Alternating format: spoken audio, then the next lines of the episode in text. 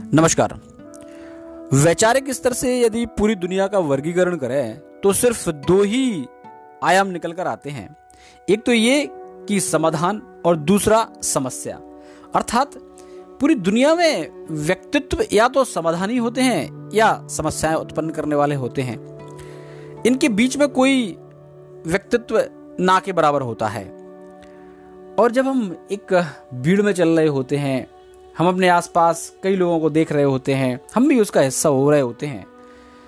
तो उसमें बहुत ही कम लोग, बहुत ही कम प्रतिशत में लोग ऐसे होते हैं जिनके भीतर समाधान चल रहा होता है, जो बाहर की चीज़ों को, बाहर की समस्याओं को ऑब्ज़र्व कर रहे होते हैं और भीतर से समाधान ढूंढ रहे होते हैं कि आखिर हम क्या कर सकते हैं, कैसे कर सकते हैं, कैसे इन समस्याओं से दुनिया को निजात पा, निजात दे सकते हैं या स्वयं निजात पा सकते हैं। और ये लोग कुछ ऐसे ही होते हैं, जैसा कि वसीम साहब ने कहा है कि जहाँ रहेगा वहीं रोशनी लुटाएगा, किसी चराग का अपना मकान नहीं होता। तो ये उन चरागों की तरह ही होते हैं और रोशनी ही ढूंढ रहे होते हैं। कई बार तो हम उनसे वार्तालाप कर रहे होते हैं, उनसे मिलजुल रहे होते हैं और हमें बहुत, हम उनको बहुत सुपरफिशियली ऑब्ज़र्व कर रहे होते हैं। हमें नहीं पता होता कि वो भीतर से कितने विशाल और विराट हैं और उनका जीवन दर्शन कितने समाधानों को ढूंढ रहा है। वो कुछ ऐसे ही चलते रहते हैं कि उनके भीतर की जो ऊर्जा है, वो कुछ ऐसी चलती रहती है कि जो जो तूफानों में पलते जा रहे हैं, वही दुनिया बदलते जा रहे हैं, कुछ उस तरह से। उनके भीतर तूफ़ान चल रहा होता है। और ये कम है कि लोग समाधानों के बारे में सोचें। ऐसा नहीं कि नहीं सोच सकते, लेकिन लोग अपनी ही समस्याओं से या अपने ही विचारों से इतने अधिक लबालब होते हैं कि उन्हें दुनिया की समस्याएँ, आसपास की समस्याएँ, समाज, देश और अस्तित्व की समस्याएँ छूती ही नहीं हैं। या फिर यूँ कहें कि एक बाल्टी है और उस बाल्टी में जब तक शुद्ध जल भरेगा नहीं, तब तक वो लबालब नहीं होगा। वैचारिकता भी वैसी ही है। जब तक वो वो शुद्धिकरण से या ऊर्जा से वो उत्प्रोत नहीं होती है, तब तक वो बाहर नहीं आती है। लेकिन क्या हर व्यक्ति समाधानी बन सकता है? बिल्कुल बन सकता है। वो ऐसे बन सकता है कि अपने भीतर जब हम स्व केंद्रित होते हैं तो समाधान कम आता है। जब हम सर्व केंद्रित की तरफ़ बढ़ते हैं, सर्व को आलंगित करते हैं तो हम देखते हैं कि हम समाधानी बनने लगते हैं। तो हमें अपने जीवन के आयाम बदलने पड़ेंगे, हमें अपनी दिशाएँ बदलनी पड़ेंगी तो हम स्वाभाविक सी बात है कि समाधानी बनने की एक दिशा में बढ़ सकते हैं। और जो व्यक्ति, जो भी लोग, जो भी समुदाय समाधानी हैं, जो समाधान उड़ रहे हैं, वो हमेशा ही इस दुनिया को, समाज को, देश को कुछ ना कुछ बहुत बेहतर देकर गए हैं। तो अब हमें ये देखना है कि हम कहाँ खड़े हैं। स्व केंद्रित हैं या सर्व केंद्रित हैं? समस्या है या समाधानी है? ये तो आत्म अवलोकन करने के उपरांत ही महसूस कर सकते हैं। बहुत बहुत शुक्रिया। धन्यवाद।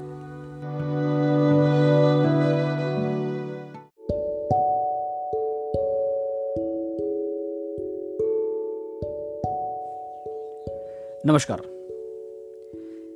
एक शब्द होता है स्वीकार्यता, अर्थात दूसरों के अस्तित्व को स्वीकारना। कई बार हम एक गलती कर रहे होते हैं ज़िंदगी में। हमें लग रहा होता है कि ये दुनिया के सारे संसाधन सब कुछ हमारे लिए बना है। हम ही इनका दोहन करेंगे, हम ही उनका सृजन करेंगे और हम स्वयं तक ही सीमित रखेंगे। और यही एक बड़ा कारण बन जाता है कि कन्फ्लिक्ट पैदा होने लगते हैं। दुनिया के जितने भी समस्याएँ हैं या बड़े कन्फ्लिक्ट या बहुत ही सूक्ष्म कन्फ्लिक्ट हैं, उनके पीछे एक प्रमुख कारण यही है कि स्वीकार्यता की कमी। तभी तो आप देखिए ना कि राष्ट्र या देशों के बीच झगड़े होते हैं कम्युनिटीज के बीच में झगड़े होते हैं, परिवारों में भी लोगों के बीच में झगड़े होते हैं हस्बैंड वाइफ में भी झगड़े होते हैं। कारण यह कि एक दूसरे के स्वयं के अस्तित्व हैं और वो जैसे भी हैं, कहीं ना कहीं हमारे भीतर उनको लेकर स्वीकार्यता नहीं होती है। स्वीकारते नहीं है। जबकि अस्तित्व तो सबका ही है।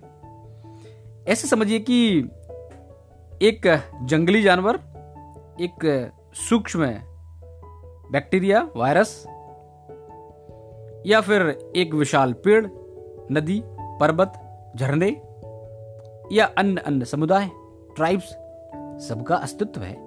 सब धरती पर ही तो है, हमारे आसपास। लेकिन हम जब भीतर से दमनकारी होने लगते हैं और जब हमें लगता है कि इन सभी अस्तित्व पर सिर्फ़ हमारा एक अधिकार है तो कन्फ्लिक्ट होता है।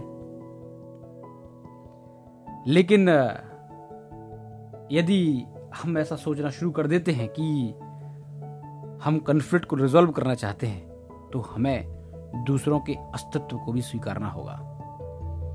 और जिस दिन यह विचार भीतर से आने लगता है कि दूसरों का अस्तित्व है, एक कछुए का भी अस्तित्व है कीड़े का भी अस्तित्व है, एक मकड़े का भी अस्तित्व है, मधुमक्खी का भी अस्तित्व है, सबका अस्तित्व है तो हमारे भीतर सामंजस्य पैदा होने लगता है। और जब सामंजस्य पैदा होने लगता है तो हमारे भीतर समाधान भी पैदा होने लगता है और हम होने लगते हैं समाधानी। तो कोशिश करिए कि समस्या ना बने, समाधान बने और दूसरों को स्वीकार करें। जैसे जैसे स्वीकारता बढ़ती जाएगी, ज़िंदगी खुशहाल होने लगेगी, आनंद आने लगेगा। किसी को बदलना नहीं है। कभी पेड़ ने नदी को नहीं बदला है। कभी नदी ने झरनों को नहीं बदला है। कभी समंदर ने पहाड़ों को नहीं बदला है। हम क्यों बदलना चाहते हैं किसी को? और बदल कर कर ही क्या लेंगे? दमन के अलावा? तो बस छोटी सी शुरुआत। स्वीकारता, अपने भीतर स्वीकारता। लाई जाए और जीवन को एक नई दिशा दी जाए और बेहतर बनाया जाए। बहुत बहुत शुक्रिया। Thank you